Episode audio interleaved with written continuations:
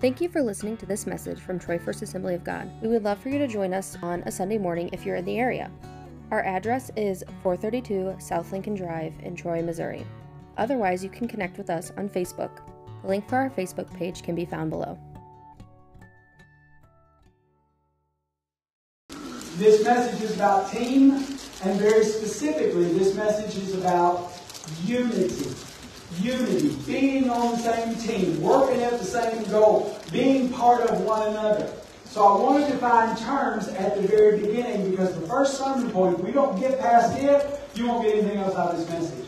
Unity is not uniformity. Well, Pastor, those words sure sound a lot right. Well, what's the difference between unity and uniformity? Well, the best example I have of uniformity comes from Star Wars. Yes, many good examples in church come from Star Wars. But y'all know what a stormtrooper is in Star Wars. It's the guys in the, in the white plastic suits. You'd think that far into the future that they'd have something better than white plastic to protect them, but evidently not. But if you know anything about the stormtroopers, they all look just alike. And if you know the backstory of stormtroopers, they're all clones. If you took that helmet off, they'd all look just alike. Uniformity is you got to think like me, you got to look like me, you got to act like me, you and me. We got to be in. That's uniform. And, and if something is uniform, this one looks just like that one. Okay? And then you line them up. Unity is different from uniformity. And I'm here to tell you guys, earlier days of the church in America, we tried uniformity. It doesn't work. Right. Uniformity is, well, you got to dress like I dress. You got to, I mean, if, if I have a personal thing about earrings, then I'm going to impose that on you. If I have a personal thing about skirts or pants or whatever it is, we got to have us some uniformity. So you have to conform to my. Hey, no, I, I ain't interested in the Holy Spirit talking to you. No, no, no, I want uniformity. And it doesn't work in church. Now, let's go and preach a second. It doesn't work in your family either. You know one of the cruelest tricks God ever plays on parents? They, that baby gets here and you think you're going to get to mold them. Right. How many of y'all ever have a child and they come in, and they arrive with a personality? I mean, they get here with, and you go, who taught you this? And then we all say the same thing. They are just like me. that is just like your mother. That is just like your. We blame and say, y'all, there is something to DNA. I'm just telling you. There is something to it. But, guys, I, before we ever had a child in my house, I had wonderful big dreams of Amber loving classical music and Amber having a real appreciation for cinema and old movies and new movies and good movies. Now, you can't get that girl to sit down without her phone and watch a movie if you pay her. She has no interest in classical music. I can't tell you the number of times I sat her down and I said, I could show you some things on the piano if you- you'd like. No, sir, I appreciate it. I'm not interested. I had dreams of a child who would be like me. Y'all know the things she turned out to be like me in are not the good ones. She's like, dear Lord, that ain't what I wanted. But I don't get. You, you want to be happy in your home? Get used to the fact that your wife is never going to think like you. Amen. I'm just telling you. Most guys think in a straight line, point to point to point to point. When I ask Rebecca to think about something, she fogs into it. She just, I mean, you can almost see the smoke just go. And she, you ask Rebecca, think this through with me now. I want us to make a decision. Let's talk about this for a second. And I'm thinking linearly. I'm thinking point to point to point. And Rebecca will fog. And then she'll, she'll pull in a point over here and a point over here. And I'm like, what does that have to do with anything? and we've been married long enough. And Rebecca says, if you would just hush and let me get there, I'm getting there. Have the women said? Amen. It's the truth. And y'all, in a weird sort of way, she gets there. But I can't think like a woman. I just cannot. And, and hear me say this. You can influence your children. You can teach your children. But you can't control them. Yep. You can't make them be something. And unfortunately, well, no, fortunately, God decides who they're going to be. God, God hardwires us before we get here. God gifts us before we get here. I wish I could have picked my kids' gifts. I wish I could say, you're going to be gifted like this and gifted like this. No, I don't get to. I don't, get to do that. And if my goal is uniformity, all I'm going to do is be frustrated. When my kids, my wife, my mom, my relationships don't toe my line. They don't line up like I want them to be. But see, the Bible talks about this and tells us how God wants it to work. Look at what it says. If the whole body, your whole human body, if your whole body were an eye, how would you hear anything? Guys, if your entire body was made up of one eye, you would be a 50s horror movie. The eye that ate Cleveland. I'm just saying. Now, now, eye cells are very special cells. I mean, uh, anybody here glad, glad you got some? Yep. I, your eyes are spectacular because they can take visible light and turn it into electrical impulses that your brain interprets as color, motion. I mean, your eyes are something. But guys, is there anybody here glad you got two and no more? Right? I mean, wouldn't it be awful if you had? I mean, I know your mama has eyes in the back of her head, but she keeps them covered with hair. I mean, it would be awful if all you were were an eye. And how would you walk around anyway? How would you? Hey, look, if you were just an eye, how would you ever do this? Any y'all glad you can do that? Yep. I'm just saying, when you need to do that, nothing else will work. If your whole body were just an ear, how would you smell anything? Look at this. Our bodies have many. The word many is Greek for various. Anybody here got a little toe? Got one on both feet, don't you? You don't ever give it much thought, do you? I think about mine once every three weeks or so when I have to cut my nails and I have like that diseased chiclet on my little toe. That's about the only time I ever think about my little toe. Unless I catch it on the bedpost. then I think about that little toe. I'm just like, whoa! I'm telling you, isn't it funny how one little piece can make the rest of you hurt? I'm just saying, God put each part. You got many parts. And look at this. Who put the parts there? God. And how did he decide to put the parts there? How he wanted it. Anybody glad that your wife is not like you? I had a grandma I couldn't kiss because she had a slight mustache. Dear Lord, if Rebecca had facial hair, we'd be in trouble. I'm just saying. I, I, just, I am so glad that she is, she's different. She's supposed to be different. Your kids are different. They're supposed to be different. The people you go to church with are different. We're supposed to be different. In fact, how strange a body would be if it only had one part. But what do we do? We like getting with the parts that's like us. I don't hang with my four no more, shut the door, and I, am just going, I, want to get with the ones that's like me. And the truth of it is, y'all, God has set this thing up. Very different parts, very different functions, joined together to make one body. Now, let me ask you a question while we're on this human body.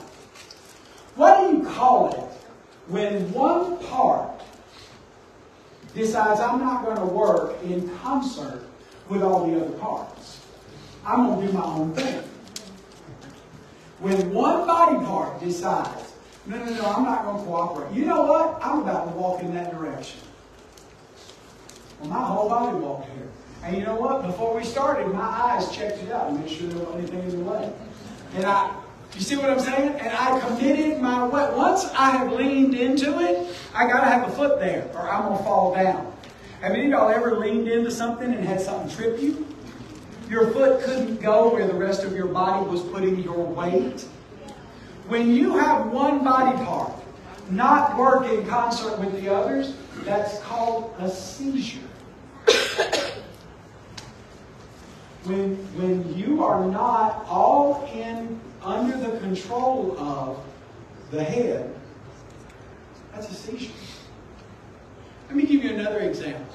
What if you had one highly functioning, I'm talking about overachiever in your body, and it's just doing a great job. In fact, it's doing a better job than anybody else. What if your bone marrow decided, I, I, I'm, on, I'm on it, and I'm going to produce, produce, produce, produce, produce? You know that's called? Leukemia.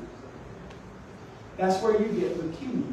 Is if your bone marrow produces so many. How many of y'all know white blood cells are a good thing? They cleanse the body, they attack infection, they attack disease. But you get too many white blood cells and they start attacking things that don't need attacking, it'll kill you. It will kill the whole body. Well, Pastor, all they're doing is overachieving. No, they're not working with every other part. Guys, when you have a part not working with every other part, that's trouble. That is trouble in your physical body. And, hear me say it, it's trouble in your house. You got one part that's deciding, I'm going to do my own thing from hell or high water. I'm going to do what I'm going to do. No. We are different. We have different functions. We do not have uniformity. But thank God, we better have unity. We better be working toward the same thing. Now, next, I know y'all know this, so I'm not going to spend much time on it at all, but it has to be said. Just because the sermon point is familiar doesn't mean we don't need to hear it again. Amen? Unity makes us absolutely unstoppable. Unity makes us unstoppable. Another somewhat familiar sermon point. Back in Genesis 11, there's a bunch of heathens without God at all. Get it in their head they're going to build a city for themselves, not for God. And they're going to build a tower to reach all the way to heaven. Apart from God, without God's blessing, without God's help, without God's enablement. And look at what the Bible says. And the first four words of this is what I want you to get. And the Lord said, This isn't somebody's opinion. This is the truth. God said when these people got in one accord, one mind, look what God says. Behold, all that word means is, look, y'all. If you were reading this in South Mississippi, we don't say behold. We say, hey, look, y'all. God is saying, look. They are one people. They're unified. They all have the same language. They're working together, they're communicating. And this is what they've started to do. And now, nothing which they plan to do will be impossible for them. Guys, that's apart from God. That's contrary to God's will and God's word. And yet, God Himself says, I tell you what, you get a group of people in unity, nothing they plan to do is going to turn out to be impossible for them. I heard a message last summer. Rebecca and I were in a, a leaders meeting. There was a guy there talking about how do you have a marriage that lasts forever? And he said, I'm going to preach the shortest sermon I've ever preached in my life. And how many of y'all would like to know how do you have a marriage that lasts forever no matter what? And so Rebecca and I, everybody in the room, we just went, I want to know that. Any of y'all want to know? Because I can preach that sermon in just, just one second here. Yeah. You want to know how do you have a marriage that lasts forever no matter what? I watch right here. The way you have a marriage that lasts forever, no matter what, is you have a marriage that lasts forever, no matter what. it's that simple. I mean, I know that sounds simplistic, but guys, it's that simple. Rebecca, believe me when I tell you, October will be 40 years with her living with me and me living with her. And believe me when I tell you, Mr. Right, Miss Right can get on your nerves if you give them enough time. The perfect, I mean, y'all know God's perfect choice for you can absolutely tick you off. There are times that I just think, oh, I just love Rebecca so much. I mean, there are times that I can just watch her sleeping. And I'm like, I'm the luckiest guy ever. I just love you, love you, love you. And then there's days when I hate the way you chew. I just, I, have any of y'all been married long enough to have a get away from me you? Has nothing to do with I love you. Has nothing to do with I'm going to stay with you. It just has to do with I love you. I've had enough of you right now. I just need to watch right here. Let me let me put my hand squarely in the middle of your chest and back you up because I got to have a little space. Now, it always surprises me when Rebecca does this to me because I am just sweetness and light. I cannot imagine. But you know, Rebecca, at times, she's just like, okay, I need you to be somewhere else. You know, I never need to know her to hear her say that. Okay, I just need you to be somewhere else. We don't have trouble. That's not trouble. We love each other, and we, we've been married long enough to fall in and out of the infatuation many times. I have had the goo goo eyes and brought you flowers for no reason. We've done that many times. But you know what people aren't teaching young people these days? They aren't teaching young people that the Hollywood infatuation version of love comes and goes. Right.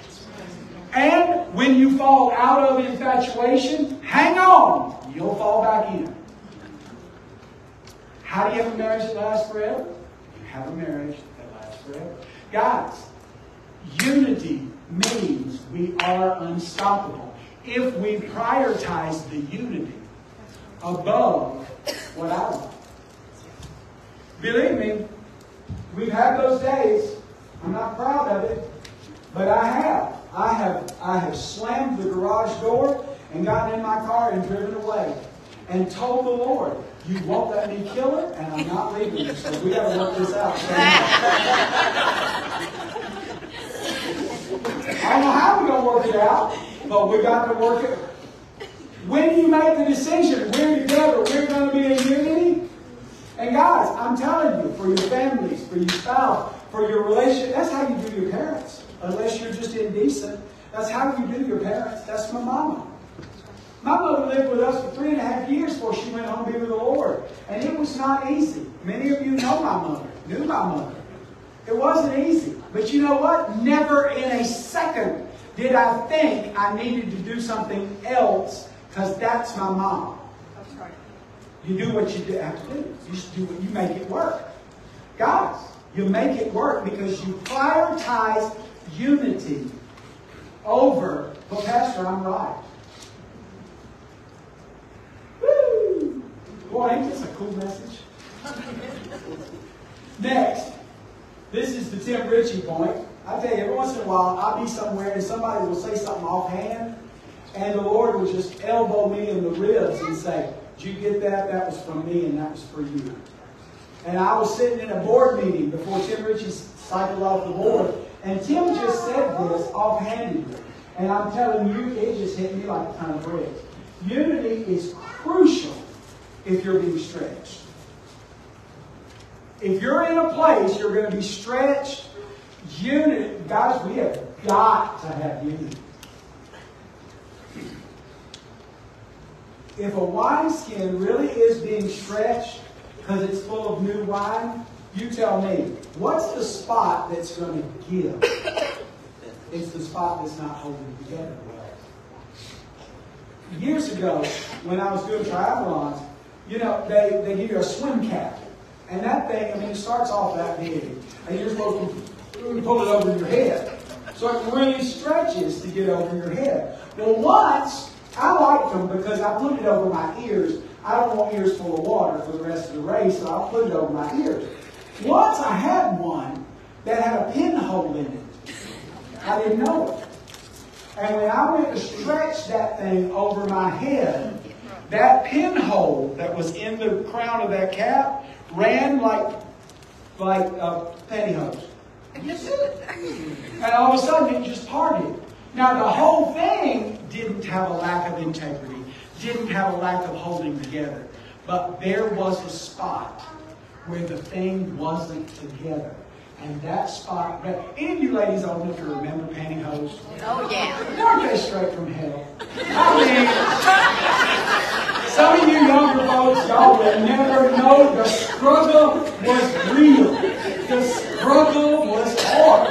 I grew up in a family with a mom that was an emergency room nurse. She wore knee high, little knee highs. She never wore pantyhose. And so it was me and my brother and my mama. There were no girls in that family. And so, the, I mean, for the first three years of our marriage, you have to understand, we were married back in the day, which meant you go to church. Rebecca wore dresses and skirts and pantyhose. She bought pantyhose in the egg. We're that old. Uh, I'll just say, y'all, anybody know what I'm talking about? Pantyhose in the egg. And I cannot tell you the number of fights she and I had over. We're poor. We ain't got money anyway. And I can buy a pair of socks and wear them for five months. And you buy a pair of these pantyhose and you put your finger through it on the first day. I get some. That. Rebecca was the queen of clear fingernail polish. Y'all what I'm. Because if you start to get a run, you put a dot of clear fingernail polish. Now some of you guys are going, I understood about all this because it was my money going to these pantyhose. You put a dot to stop the run. But once a, once a pair of pantyhose starts to run, that, that spot in it, how many of y'all know it's just gonna go? Yes. It's just go, and there ain't no you. Where does it give? In the weak part. In the part that is, does not have uni, is not unified with integrity. That's the word you use. My son-in-law works for Boeing on an Air Force base. And you know what? They work with missiles. And they will talk about the fuselage having integrity. Do you know what integrity means in that context? It means it holds together. It doesn't mean it's telling the truth. It means it holds together. And if something pulls apart, tears apart, it's going to rip at the weak spot where it doesn't have unity. Now, preach for the family. When you're going into a stressful situation, you're going into a time you're going to be stretched. Has anybody here ever moved? I swear, the next time I move, I'm going to just hire an arsonist and tell them, we got the pictures, burn the rest of it down. I'm not having boxes. Just burn. Is, that, is, there, is there much more stressful than moving? I hate moving. But if you're going into a situation that is going to be stressful, watch right here. The devil's going to give you opportunity to have a falling out with somebody in your family. How many of y'all know Jesus was telling the truth when he said, offenses will come? Boy, Jesus knew what he was talking about then, didn't he? The devil's going to see to it that you have opportunities to fall out with one another. The devil's going to try to pit you against your kids, your spouse, your family. Don't take the bait. Don't take the bait. We, when you're being stretched, when you're under stress, that's the time to hold on to each other more. What you need to do is have pickle faith. Anybody ever buy a jar of dill pickles, like the big plastic, whole dill pickles? Do you know that pickles have so much love for each other that it's almost impossible to get that first pickle out of the jar. Because you unload you to live, and those pickles all say to each other, if we hold on to each other, ain't none of us getting hit. So the pickles hold on to each other. You're, you're doing like this, trying to get that first pickle. And the pickle's in there going, ah, just hold on, Edward. He's going to of us. Y'all need to have pickle faith that holds that. Because if we all stick together, then nobody getting taken out of the jar. Once you, and, and guys, that, that analogy works beautifully because how many y'all know once you get that first pickle out, all the rest of them come easy. You get any pickle you want out of the jar. But that first, because they got unity. They got that pickle unity. That is the dumbest sermon illustration I've ever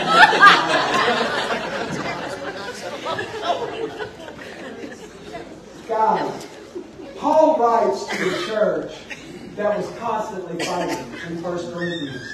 They had fights over what they could and couldn't eat, fights over who they could and couldn't sleep with, fights over which preacher was the best. Oh, I like Paul, not me. I like that guy Apollos over there. He's my, I, I tell you, I am in the Apollos church. No, no, no, I like God, the whole book of First Corinthians is Paul trying to referee arguments and quarrels. And look what he says in the first chapter. Y'all, I'm begging you.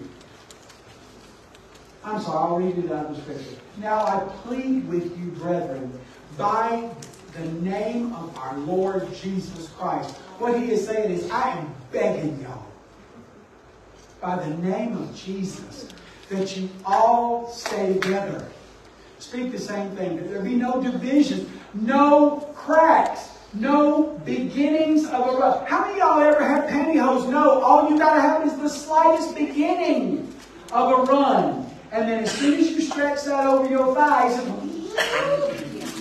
let there be no beginning of a run among you, so that you be perfectly joined together, like that fuselage, in the same mind, in the same pleasure. I'm begging y'all, hold together, cut out of the same cloth, not patched together, not hot glued, but made of one fabric. That way, in your family, in your workplace, in this church, when the stretching comes, when we all start getting pushed or shoved out of our comfort zone, when we're dealing with something new, the place the thing's going to rip apart, if, if it does rip, is the place our unity is compromised. One last word about this, and, and I just want you to get it.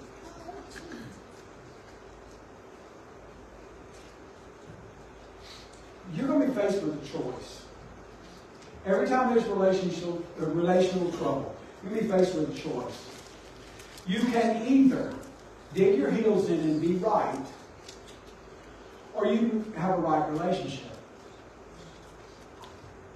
And I'm, I'm here to tell you, Jesus prioritizes right relationships over making sure everybody knows you're right. Now, let me set your mind at ease. If you are right, God's the biggest fan of the truth there ever was. If you're right, God will see to it that that comes to the forefront. God will take, if you are in the right. But think this one through, guys. Who ever walked this planet that was more right than Jesus? He was always right. He was always loving, always, even when he called the, Pharisees whitewashed tombs, he was trying to get them to turn around, not enter into destruction. He was trying to be loving, trying to help. Jesus was right. But when he was faced with a complete and utter injustice being done to him, he said, Father, forgive them. They don't know what they're doing. Now, do you want to know what justice would have looked like as they were nailing him to the cross? Do you want to know what's right? What's right, what is appropriate, what is what should have happened by all rights is he should have called 10,000 angels. Because he was he was convicted unjustly. He was nailed to that tree unjustly. Actually, he was nailed to that tree for the sins you did. Right. For the sins Amen. I did. I mean, if anything could be, well, well, Pastor, that's not right. No, it's not. But Pastor, you don't understand what they did to me. That's not fair. I'm sorry. The king of walking through not fair, I believe, is Jesus Christ. And yet, what did he prioritize in that moment? Having a right relationship with you down the road. He saw you coming, and he said, There is no way in the world I can get close to Rob and Judy unless I take their sins, because they're never going to be able to pay for them themselves. They won't make it. They simply won't make it. And I'd rather have a relationship with those two than dig my heels in and be right right now. Now, you understand, when Jesus prioritized right relationship, God highly exalted him. And the truth came out resoundingly. Three days later, the truth of all of it came out in a way that nobody could say anything about it. But you know what? He had to walk through the laying down of himself. And I'm just telling you, I, because I love you. You can, you can absolutely alienate one of your children by digging your heels in and being right. You can lose a kid that way. Yep. I've known people do it. You can wreck your relationship with your mom or dad and have the self satisfied knowledge of, well, it wasn't fair and I'm right. What's crazy is Jesus did it that way. He laid down his rights so that he could have a right relationship with us. And then Jesus has the absolute audacity to say, Hey, Mary, I want you to do it like I did. I'm not asking you to do anything I hadn't done. And how many of y'all know it was worse for him than it ever is for us? But he asks us, he said, love each other this way. Love. Guys, Valentine's Day is coming up. You want to know the absolute most loving thing you can ever do? I tell you real straight. It's not flowers, it's not candy. It's not a hug, it's not a kiss. The most loving, Jesus like thing you can do is to be offended, genuinely offended, and decide, I'm not picking that offense up. I'm going to walk around it and leave it in the and forgive and move straight on forward. And don't bring it up again. But Pastor, you don't understand. I'm right. Oh, I understand. Oh, Jesus understands. But I'm telling you, some of y'all this week, you're going to be faced with a situation where you're going to have a choice. You want to be right or you want to keep a right relationship. I hate this message. I know it's what some of y'all think. I'm going to say it. Look at what the Bible says, Ephesians. Make every effort. What that is in Greek is go as far as you can possibly go. Exhaust yourself. Exhaust your resources. Give every ounce you can to keep the oneness of the Spirit in the bond of peace. In the bond of peace, every individual working together to make the whole successful. Every individual working together to make the whole successful. Dear Lord, can you imagine what your family would look like if everybody would do this? If you, your spouse, your kids, everybody in the, in the mix, your parents, your everybody, if everybody would work together to make the whole successful. And you know what? Whenever one of us is successful, we all rejoice. I don't know about y'all. I'm proud of my daughter when she does well. I'm not jealous. I don't wish her ill. Dear Lord, I want her to be more successful than me. I want her. I want Rebecca to be fulfilled and successful. I'm sitting here going, well, it sure is costing a lot of money for her to go on that mission trip. To, I'm the one that goes on mission trips. I've been to Africa. I, I can't believe we're going to spend that. And she's like, no. You know what my thought is? Thank God. Thank God. Because apart from me, she's going to do a lot of people a lot of good. I won't be standing there. She doesn't need me for that. She's the wrong person. And I'm thrilled that she's the wrong person. Because you know what? How do you say this and, still be nice? I can't bear up under the burden of being the only person that she interfaces. I'm glad she has friends. I'm glad she has a life. I'm glad she she had a life when I met her. She had friends. She had she was a person. And I don't expect her world to revolve around me. I expect her world to revolve around Jesus. And thank God we're on a similar orbit. I'm just grateful to be in the same orbit as we go together. But guys, make every effort to keep the oneness of the Spirit in the bond of peace. Y'all work together for the whole, not for yourself, for the whole. And when you work for the whole, it blesses every individual person in the whole. In the bond of peace. Anybody here got a pot stirrer in your family? I know no hands raised for that one. You know what a pot stirrer is, right? Somebody that just delights in wrecking the peace in any given situation. I mean, you just can't stand the thought of, can we just be at peace? No, let's get into this. I mean, I have seen people walk into a room and say, why don't we see if we can get a good argument going? No, no, no. I ain't up that. Last sermon point, we're done for the morning. Guys, please, remember, we're all on the same team here. This is a sermon point to be read, outdone, frustrated. Please, remember, we're all on the same team here. Good. Say this with me, frustrated. Like you said it 15 times and they're still not listening, okay? Remember. Say it with me, please. Remember. We're all on the same team here. Guys, if we can get that in the frustration that it was meant, look at the scripture. I want you to see this. So the people argued, quarreled with Moses, saying, We got to have water. Give us water so that we might drink. And Moses said, Why in the world y'all arguing with me? Have I ever been your problem? Why are you testing the Lord? Now, somebody tell me that's read the Bible before. Did anybody in Israel die of thirst? No. Not a one. Did God ever not plan for them? Not a time. They have no frame of reference for God's to let us thirst to death. But the first time they get thirsty, the 75th time they got thirsty, they all said the same thing. People were thirsty for water there, and they grumbled against Moses like Moses had water in his hip pocket.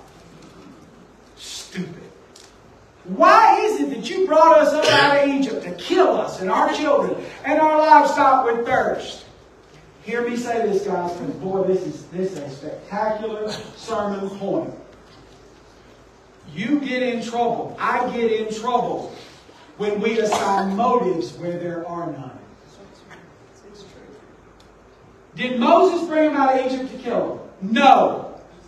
Did God bring him out of Egypt to kill him? No. If God had wanted to kill him, he could have killed him 15 times before. He could have left him just sitting by the Red Sea and not opened it. Ah, they're going to get you. No, God is not killing them. But what do they jump to? An accusation. Oh, somebody hear me. This to help your family if you'll hear me. This will help this church if you'll hear me. Just because an action happens, do not assign a motive to that action because it may not exist. They're thirsty. They don't see any water. They jump to the conclusion of, what did you bring us out here to kill us? We'd have been better if we'd have just stayed back home. Whoa, whoa, whoa, whoa, whoa, hold up. Cool your jets. Watch right here, frustration. We're all on the same team here, dude. We're supposed to all be working together. What are y'all doing? And guys, I've seen this tear up churches. I've seen it tear up churches. I've seen it tear up families. I've seen assigning a motive where there is no motive, there is no thought, there is no intent. Y'all, I have, I have said it myself. Women and men think so differently. They just think differently. And I tell you, I have I have asked Rebecca before, something happens and she'll do something and I feel slighted. I feel tread upon. And I will say, what were you thinking? Expecting that she thought it through and hurt my feelings. And she said, I wasn't thinking about that. I never intended to hurt your feelings. I, and in my masculine anger in the moment, I was stupid enough to say, What were you thinking? Because I'm expecting her to think like I do. I'm expecting uniformity.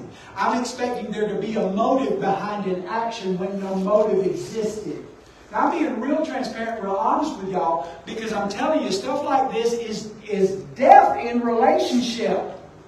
It's death in your family, it's death in your workplace, it's death in, in your church.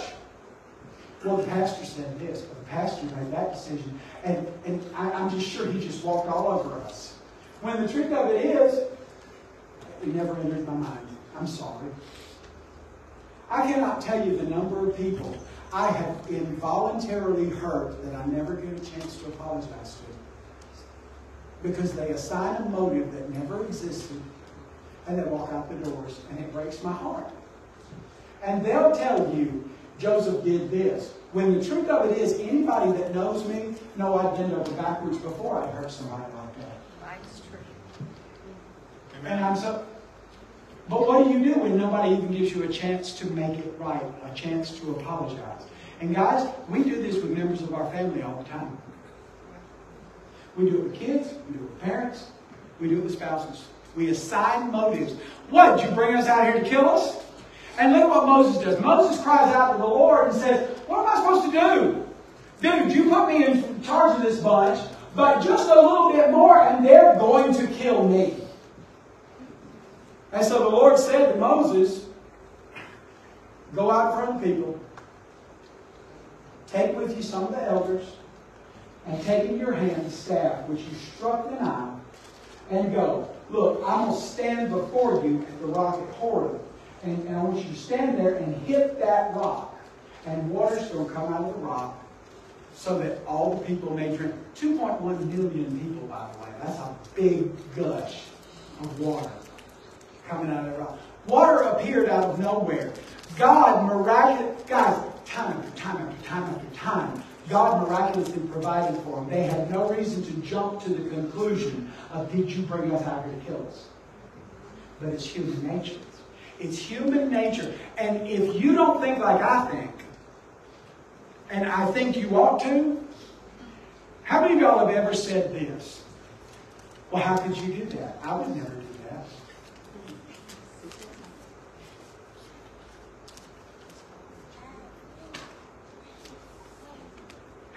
do that. How many of you have ever been hurt in a way by a person you cared about, and you all you could think is, I would never hurt a person like that. And the truth of it is, nine times out of ten, that person does care about you. They're just oblivious for a second. And before we get on our high horse of judgment, how many times have we inadvertently, not knowing, just didn't think it through, didn't you ever had somebody be really hurt and you go, oh my gosh, I never meant that. You took that so differently than I meant it. I didn't, I didn't mean that. No, I'm so sorry. I'm so sorry. God's assigning a motive where there is none.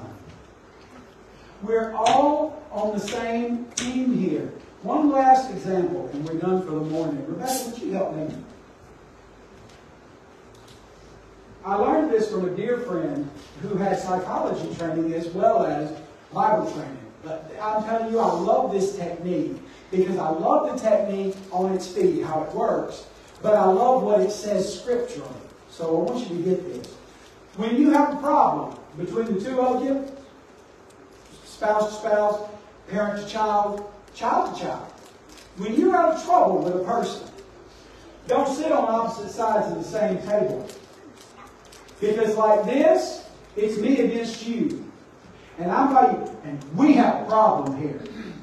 And honestly, I think it's you.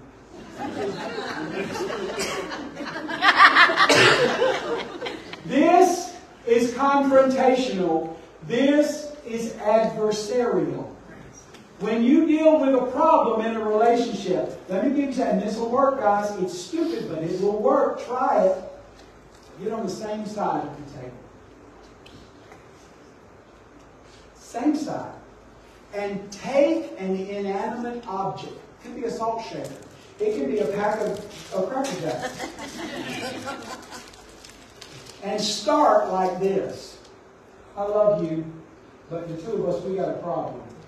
And this is this is where the problem is.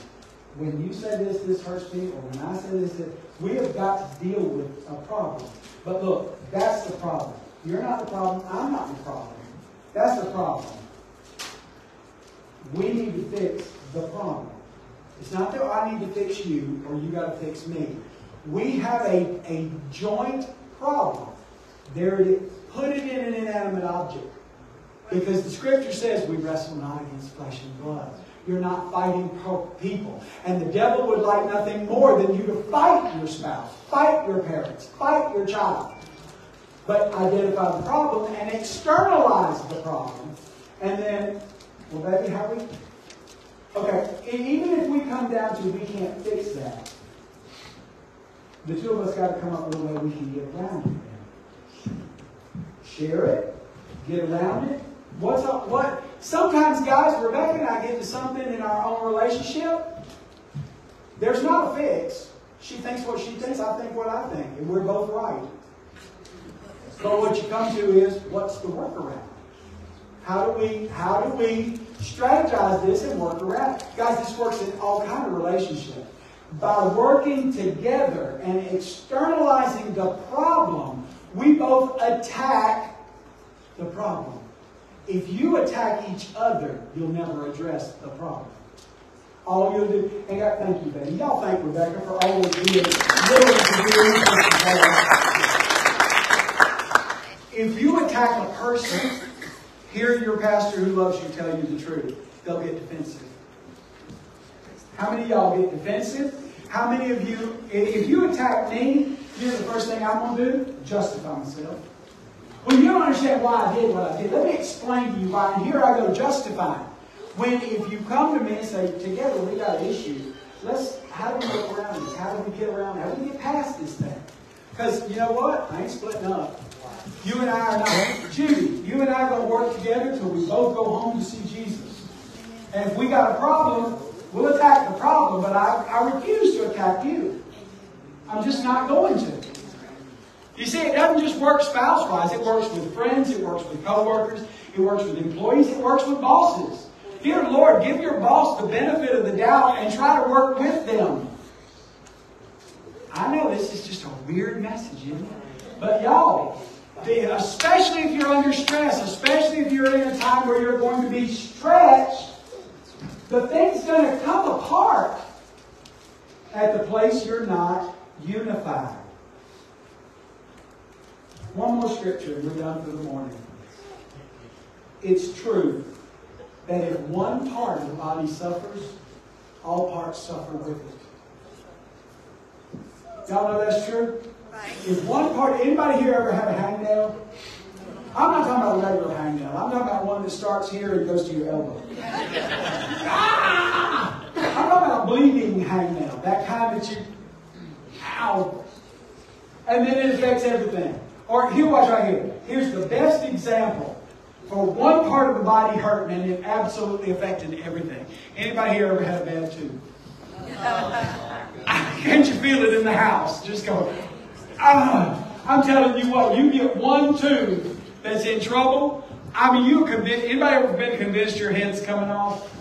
I mean, it's shooting up the back of your neck. That, the worst pain I've ever experienced in my life.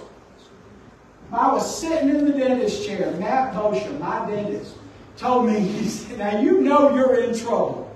How do you know you're in trouble? If your dentist ever tells you, you might want to grab the arms of the chair. Oh, Brother, you are in trouble.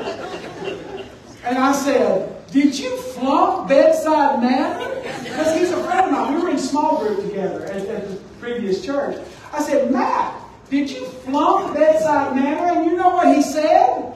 No, no, Joseph, this is going to be brutal. Holy crap. So he said, really, you might want to grab the arms of your chair. Which is strange because in the next moment, the only parts of me that was touching the chair was my hands on my arms and the crown of my head. The rest of me stood up in that seat. Ah, I mean, hey, you know what it was? It was an abscess that would not let go. When he finally got to it and relieved the pressure, I mean, it was like the Eastern Sky Park. It was. It hurt for him to get to it. But hear me say, when he relieved the infection, when he got to it, guys, some of us are holding on to infection, and you're right, but boy, you're hurting. Some of y'all in a relationship with your own mom, relationship with your own dad. You're right, but you're hurting. Some of y'all in a relationship with one of your kids. You're right, but you're hurting. And when one part of us hurts, it's not me saying this, it's the Bible.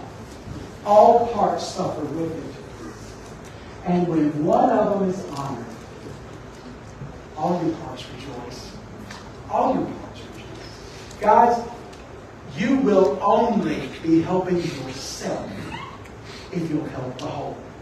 If you'll help the group, help the bunch, help your family, help your workplace. Uh, dear Lord, how many of us are absolutely no different from the world when it comes to going to work and grousing about the guy in charge? Complaining about the work to do, complaining. We look no different from the world at all. And guys, this is a year of stretch for this church. And I'm telling you, you're going to have opportunities to have fallings out amongst yourselves. It's coming. Don't take the bait. Don't take the bait. As far as you are able, work to preserve the bond of unity in the spirit of peace. That's what it's. Stand up with me. and Let's pray together. Welcome, everybody, to the Troy First Assembly of God podcast. We created this podcast to share our weekly messages from the Word of God, and we're so glad that you're here.